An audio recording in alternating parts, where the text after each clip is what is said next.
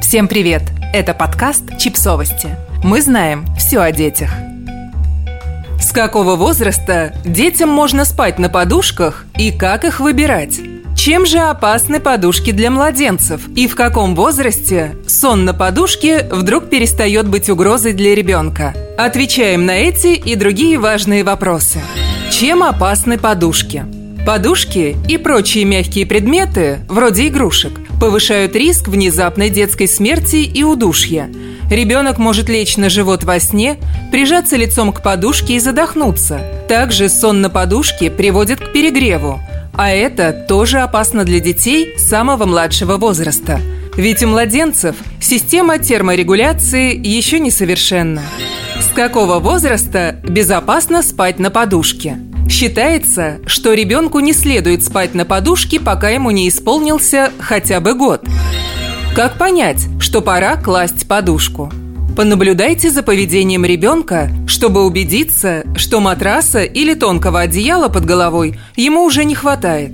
Если он не может уснуть, когда его голова не приподнята над матрасом, много ворочается по ночам, сам подкладывает себе под голову одеяло или игрушки, пора задуматься о подушке. Какие подушки не подходят детям? Придется покупать специальную детскую подушку. Перед покупкой стоит знать, какие аллергии есть у вашего ребенка.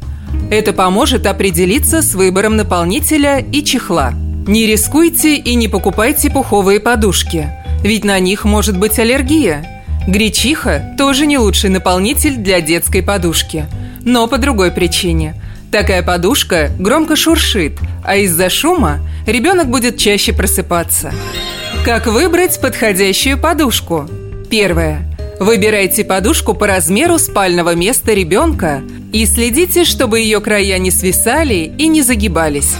Второе. Толщина первой подушки должна быть не более трех сантиметров, но присмотритесь к тому, как спит ребенок. Если заметите, что он подкладывает под голову руки или сгибает подушку, то попробуйте купить другую, толщиной пять сантиметров. Третье. Проверьте плотность подушки и слегка надавите на нее рукой.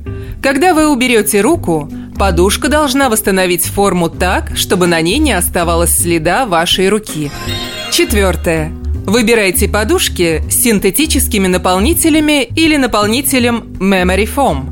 Они реже вызывают аллергию. Чехол тоже должен быть из гипоаллергенных материалов. Обычно пометки об этом есть на ярлыке самой подушки. На таких чехлах не скапливается пыль. Еще одна частая причина аллергии. Подписывайтесь на подкаст, ставьте лайки и оставляйте комментарии. Ссылки на источники в описании к подкасту. До встречи!